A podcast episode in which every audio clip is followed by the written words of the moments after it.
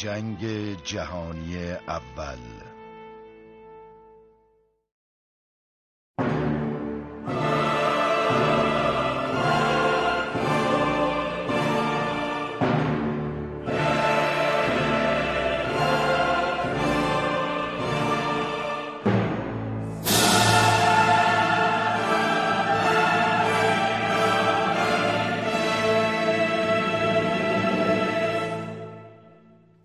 به نام یکتای بی همتا خانم ها آقایان دوستان عزیز شنونده سلام و وقتتون بخیر. تاریخاتار رو میشنوید با صدای من ارشیا رستگار. در اولین سری از پادکست تاریخاتور قرار هست که بپردازیم به یکی از بزرگترین جنگ های تاریخ بشریت. اگر شما هم در رابطه با جنگ جهانی اول اطلاعاتی دارید خوشحال میشیم که دانسته هاتون رو از طریق راه های ارتباطی با ما در میون بگذارید.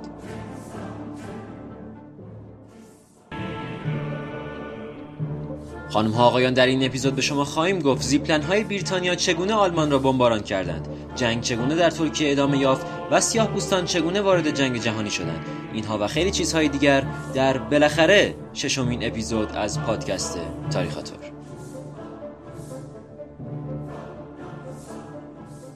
اما دوستان کاوشگری که در این اپیزود با ما همکاری کردند خانم پریسا کمالپور نمایشنامه نویس این اپیزود و احمد اکرامی سرپرستی تیم محققان رو به عهده داره.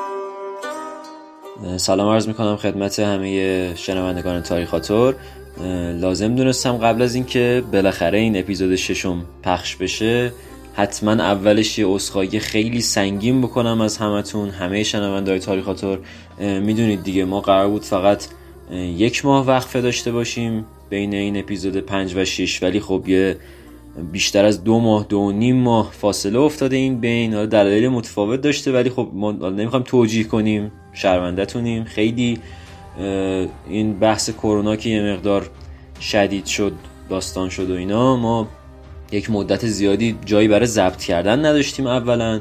یک مدت دیگه بچه های این تیم پادکست درگیر یه پروژه دیگه ای بودن پروژه سیگنالیست. حالا اگه شد راجبش صحبت می‌کنیم. و یک مدت دیگه من خودم کرونا گرفته بودم اصلا صدام در نمی اومد که بخوام اپیزود بعدی رو ضبط کنم. خلاصه که همه این دلایل دست به دست هم داد و یک وقفه خیلی طولانی افتاده بین اپیزود 5 و 6 و در تمام این مدت تمام شنونده همون خیلی ها واقعا خیلی ها هر روز پیام می‌دادن که چی شد چی شد چرا اپیزود بعدی نمیاد. بعد یه عده دیگه اصلا ناامید شده بودن فکر می‌کردن تموم شده ما نیستیم. ولی خب من تا جایی که تونستم همه کامنت ها رو جواب دادم و شرایط توضیح دادم و هی قول دادم که چشم چشم میاد.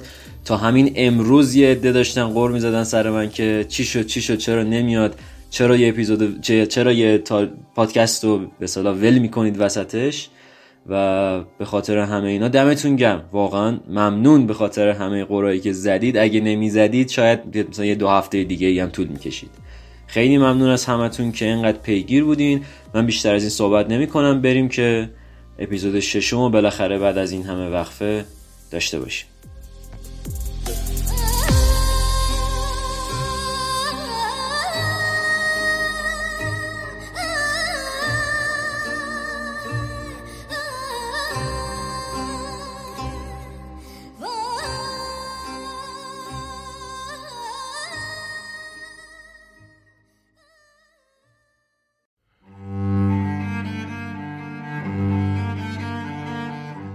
آقا سال 1915 بریتانیا شروع می‌کنه به بمباران کردن آلمان به وسیله زیپلن هاش زیپلن چیه؟ حواسمون هست دیگه تو فیلم هم حتما دیدیم. زیپلن یه سری بالونای خیلی بزرگی هن که اون قسمت پایینشون در واقع یک محفظه کابین مانند فلزی هست که توی اون یه تعداد زیادی بمب نگه میدارن. با اون بالونا میرن رو سر شهر یا یه منطقی بمبا رو تخلیه می‌کنن پایین.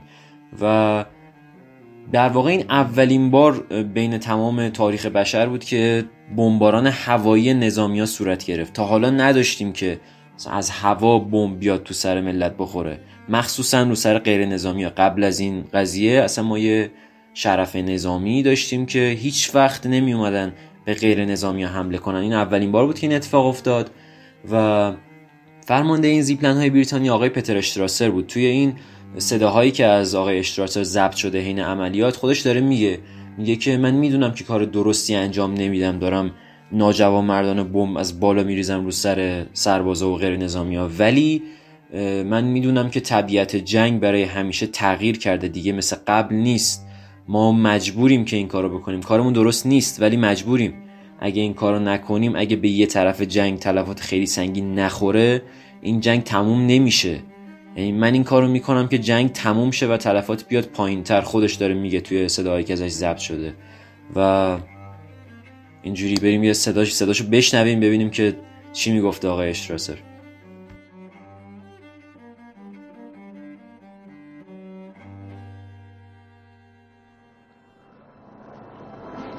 به ما که قلب دشمن رو هدف می گرفتیم تهمت بچه کش و قاتل زنان زدن.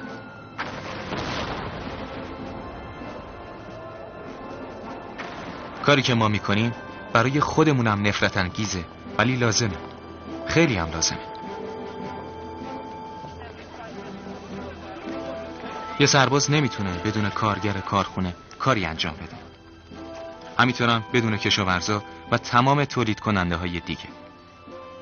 امروزه جوانی به نام غیر نظامی وجود نداره.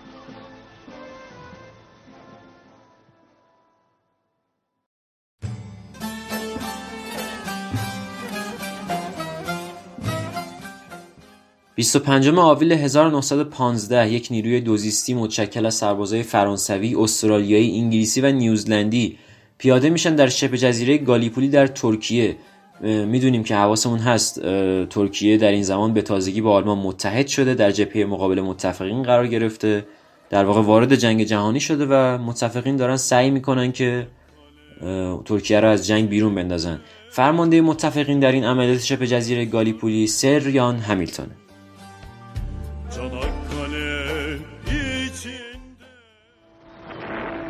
روی تپه های ناهموار روز تازه شروع شده بچه ها از جنوب به سرعت پیاده می شدند قایق های پرو می دیدم که به طرف خشکی می رفتن. گروه ها در منظم کردن خودشون در ساحل می کوشیدن. خدای من آدم فکر می‌کرد اصلا اونا رو نمی بینه وگرنه چنین منظری رو کاملا متوقف می‌کرد.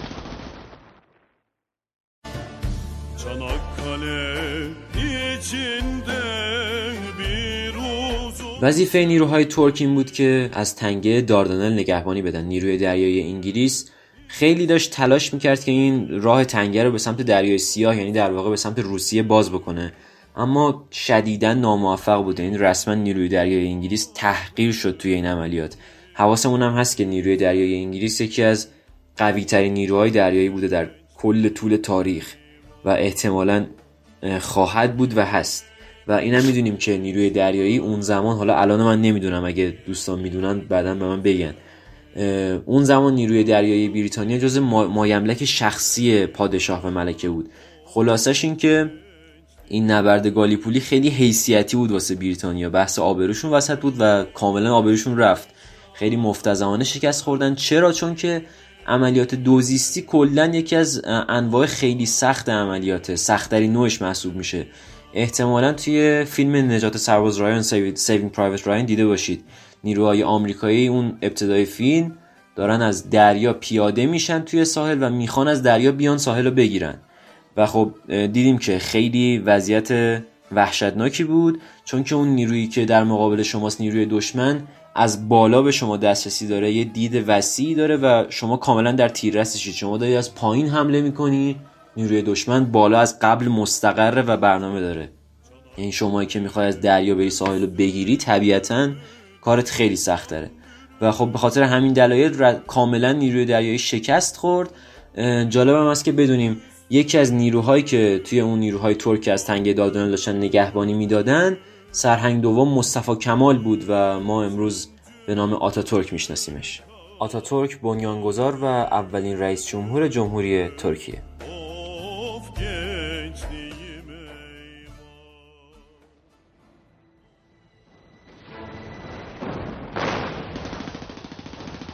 اونا می‌دونستن که تا چند دقیقه دیگه میمیرن ولی کمترین ترسی نشون ندادن. تردیدی در کار نبود. اونایی که سواد داشتن در حالی که قرآن دستشون بود آماده رفتن به بهشت می شدن اونهایی هم که نداشتن همینطور که جلو می رفتن دعای شهادت می خوندن.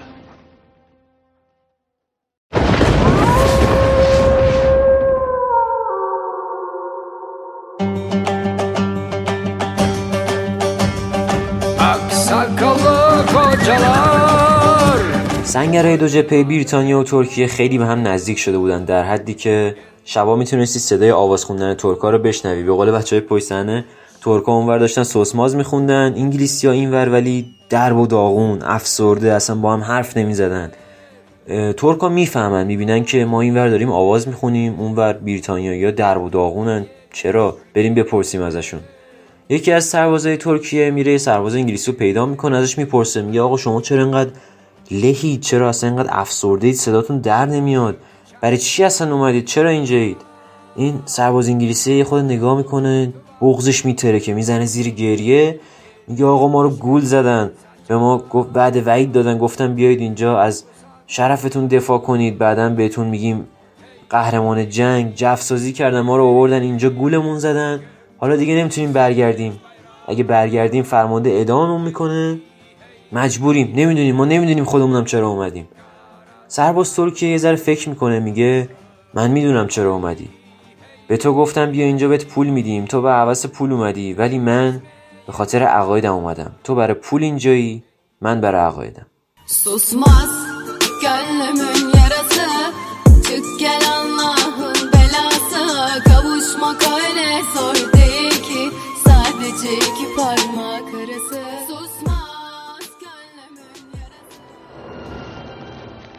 سنگرها با اون چه انتظار می‌رفت کاملا تفاوت داشت. اگر سرتو برای دیدن اطراف بالا بیاری مرگت حتمیه. حتی شیشه پریسکوپ که حد اکثر سه اینچ مربع بود یکی بعد از دیگری زده می‌شد.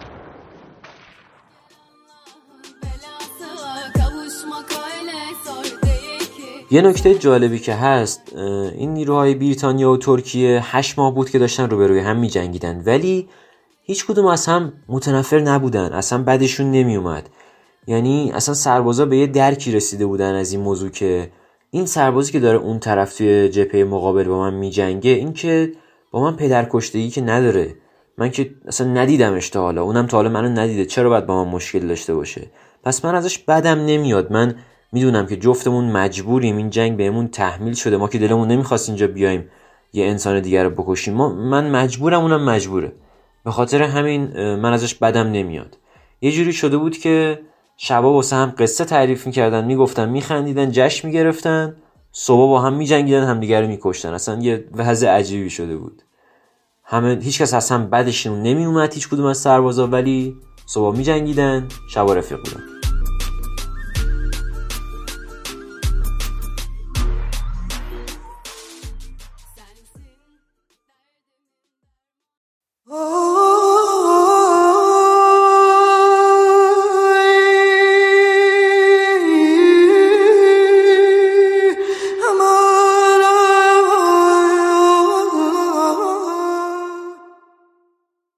فرماندهی از بالا به همیلتون دستور میده که آقا شما جنگ رو ادامه بده.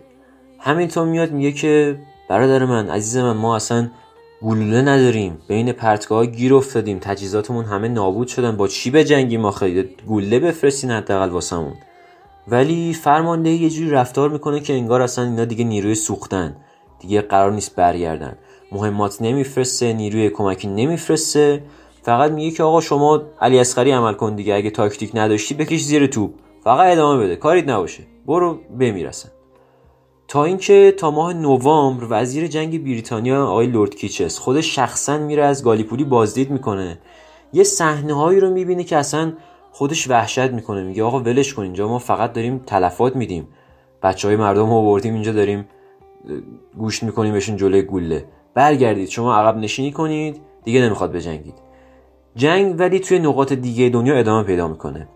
اون زمان هر کی اون کره زمین رو میچرخونده نقشه رو نگاه می‌کرده می‌بینه که همه جای دنیا یه متحد و یه متفق افتادن به جون همدیگه یقه همدیگه گرفتن دارن میجنگن. یه خورده میگذره این سران جنگ جمع میشن به خودشون میان میگن که آقا ای بابا این که دیگه جنگ بین کشورها نیست. جنگ اروپا هم نیست رفته تو گالیپولی روسیه نیست اصلا دیگه تو اروپا نیست جنگ فقط. همه جای جهان جنگه. این که دیگه اصلا جنگ جهانیه. و اینجاست که تازه کلمه جنگ جهانی World War WW برای اولین بار استفاده میشه تا قبل از این اصلا کسی همچین تصوری نداشت که یه جنگی ممکنه انقدی بزرگ بشه انقدی ادامه پیدا کنه که دیگه بهش بگن جنگ جهانی. تا سال 1915 تقریبا هر خانواده یه پسرش رو فرستاده بود جنگ. میلیون ها زن تو خونه منتظر بودن که یه خبر بدی به گوششون برسه. یه خبری بیاد که آره پسرت رفت توی جنگ مرد هر خانواده حداقل یه پسر رو داشته که رفته بوده به جنگ. یکی از این زنها ورا بریتین بود. ورا بریتین 21 ساله دانشجوی آکسفورد که نامزدش رولند به جنگ رفته بود.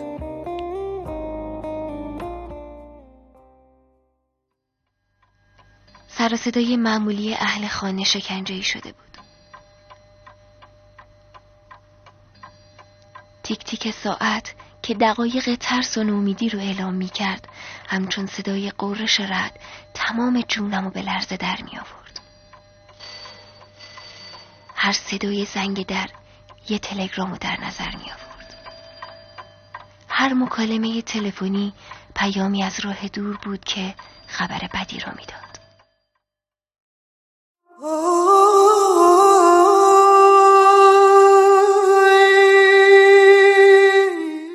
ادوارد برادرش و دوست صمیمیشون ویکتور. این سه نفر با هم به جنگ اعزام میشن و معروف میشن به ستوفنگدار جنگ ستوفنگدار بریتانیا.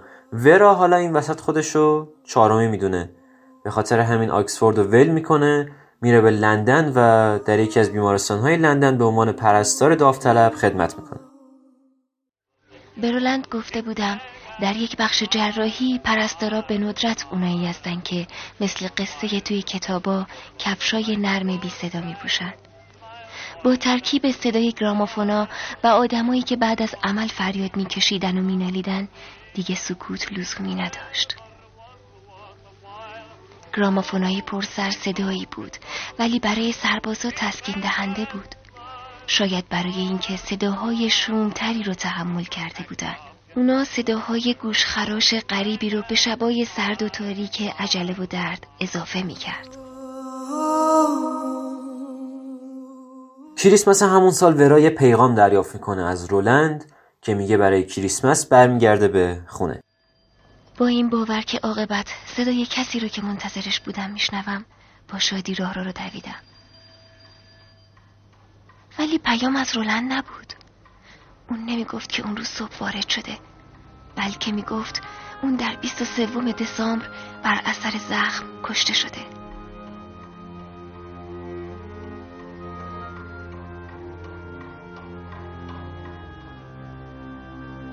با تلخی واکنشم این بود که حالا رولندم بخشی از خاک فاسدی شده که جنگ از زمین حاصل خیز فرانسه درست کرده. اون دیگه هرگز بوی یک شب مرتوب اوایل بهار رو حس نمی‌کنه. بعد از ظهر تلخ خاکستری بود. در فکر بودم چطور می‌خوام باقی مانده خسته کننده زندگی رو بگذرونم. تازه اوایل بیست سالگیم بود. ممکن بود چهل سال شایدم پنجاه سال دیگه زنده بمونم.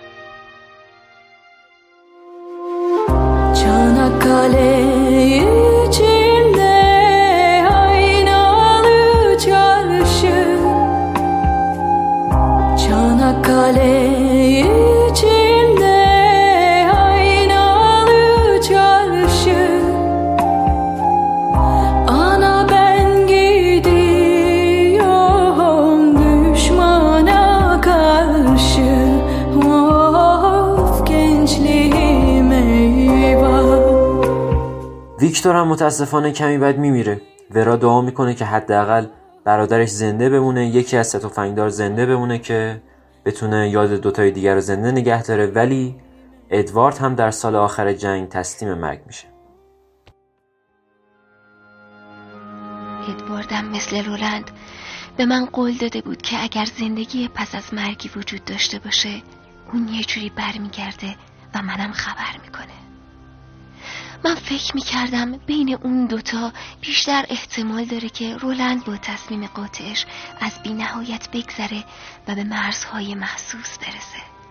ولی هیچ علامتی نفرستاد. ادواردم همینطور. منم انتظاری نداشتم. حالا میفهمیدم که مرگ پایانه و من کاملا تنها موندم. آینده ای وجود نداشت. نه صبح عید پاکی نه جمع شدنی من قدم به تاریکی گذاشتم گنگی و سکوتی که هیچ صدای محبوبی درش نفوذ نمی‌کرد.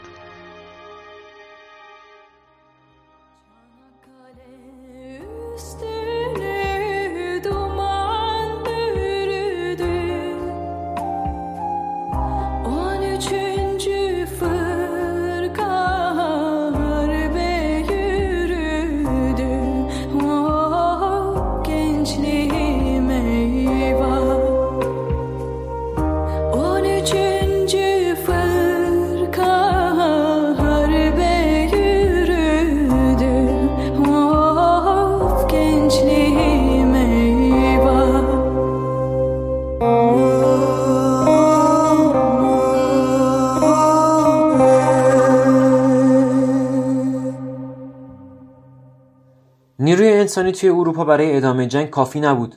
انقدی کشته داده بودن که دیگه سرباز نداشتیم. کشورهای اروپایی از مستعمراتشون درخواست کمک می‌کردن. امپراتور فراخوان می‌دادن تو روزنامه بیانیه می‌دادن. توی بریتانیا اون دولت مردا جمع میشن میگن آقا چیکار کنیم؟ از کجا نیرو بیاریم؟ تا اینکه پادشاه بریتانیا برای آفریقا که جز مستعمراتش محسوب می‌شده یک پیام میفرسته. جنگ کنونی یک جنگ جهانی است. بدون شما رفقای سفید پوستتان هیچ کار نمی‌توانند بکنند. هر کس که کشورش را دوست دارد و دولت بریتانیا را محترم می شمارد بدون تردید در این جنگ شرکت می کند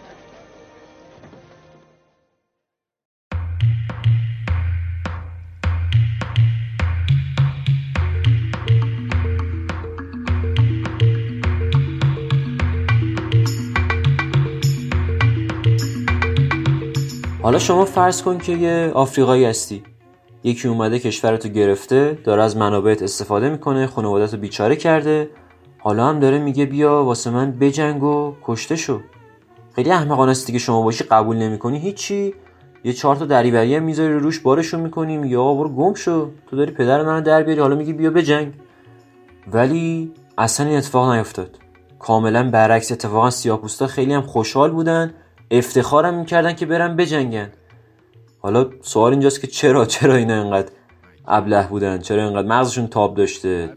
چرا اینجوری فکر می‌کردن؟ چی میشه که یک سیاه پوست که بریتانیا داره بهش ظلم می‌کنه تازه افتخارم می‌کنه که بره برای همون بریتانیا بجنگه؟ جوابش رسانه است. در یک کلام تاثیر رسانه تاثیر رسانه از همین جای تاریخه که یهو خیلی زیاد میشه. بریتانیا از طریق اون روزنامه هایی که تو آفریقا چاپ می‌کرده میاد فرنگسازی انجام میده.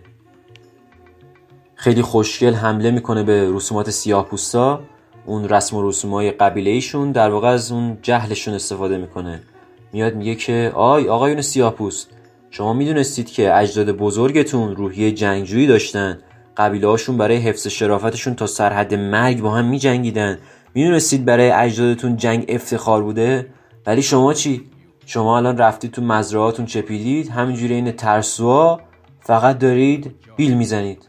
قطعا اگه الان اجدادتون بودن شما رو لعنت می‌کردن که چرا اینقدر نوه ها و بچه های ما ترسوان. شما آبروی این اجدادتون رو بردید. رگ غیرت این سیاه باد می‌کنه. یهو جوگیر میشن میگن وای ننگ بر ما. ما چقدر ترسو و بزدل و بدبختیم. الان اگه اجدادمون باشن از دست ما ناراحت میشن. نه اینجوری نمیشه. ما باید بریم بجنگیم باید ثابت کنیم که پسران همون پدر هستیم.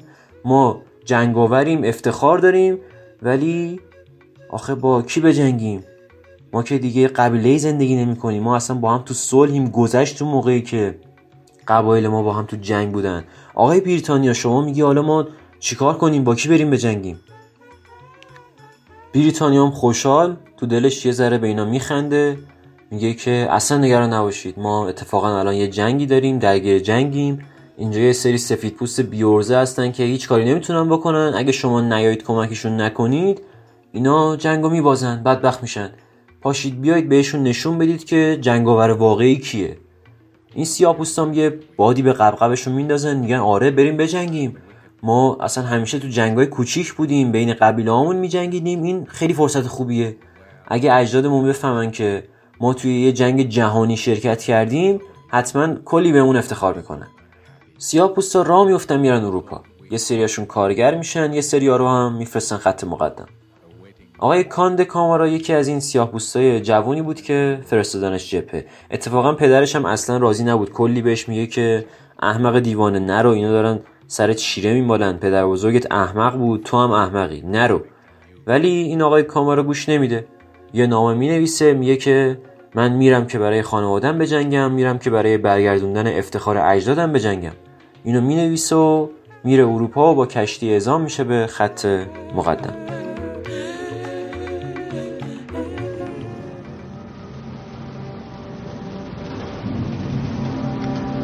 بعضی ها خیلی دریا زده شدن. بعضی قی می کردن. بوی کشتی نفت و لجن اصلا تحمل پذیر نبود.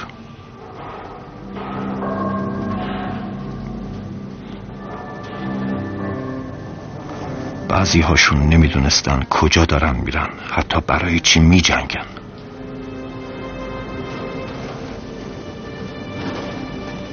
خیلی هم شایع کرده بودن که ما اصلا بر نمیگردیم. به عنوان برده میفروشنمون.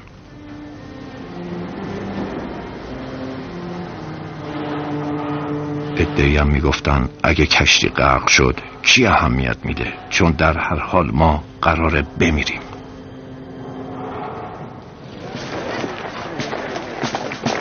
وقتی وارد برد شدیم مستقیما ما رو برای رژه فرستادن. بعد از استراحت بازم برای رژه رفتیم. همه ملیتی اونجا بود. فولا، کارانکو، یاونکا، بامبارا، سنوفو، کیسی، توم، ببرسه و خیلی های دیگه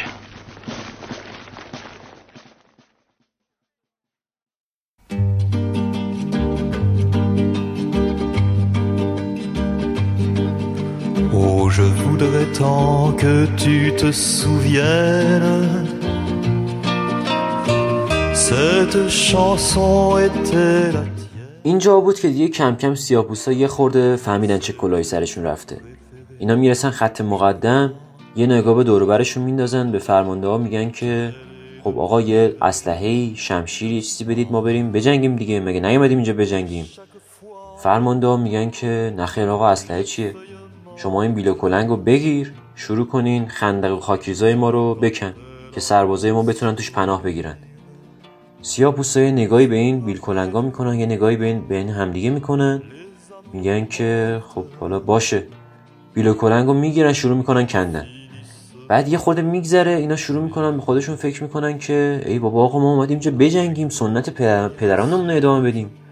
با بزرگ من یه تبر ور میداشت می‌رفت وسط قبیله دشمن چل نفر رو لط و پار می‌کرد میومد بیرون. اون یکی می‌گفت آقا اتفاقا با بزرگ من دست خالی می‌رفت شیر شکار می‌کرد. ما اینجا اومدیم نشستیم تو خندق.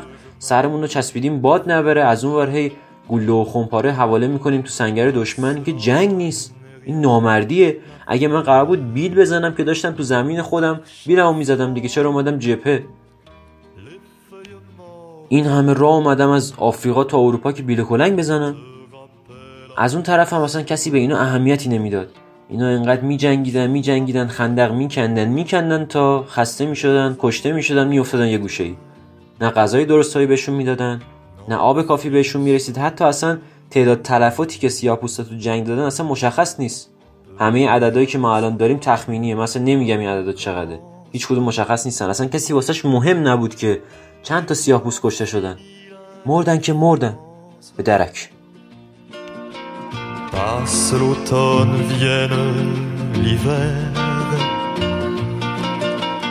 et que la chanson de Prévert, cette chanson خانم ها آقایان در قسمت بعد به شما خواهیم گفت. زنها در جنگ چه نقشی داشتند؟ جنگ چگونه از خطوط مقدم به خانه های مردم کشیده شد و کشتارهای جمعی چگونه تبدیل به روش جدید جنگ ها شدند؟ اینها و خیلی چیزهای دیگر در اپیزود بعدی از پادکست تاریخاتور.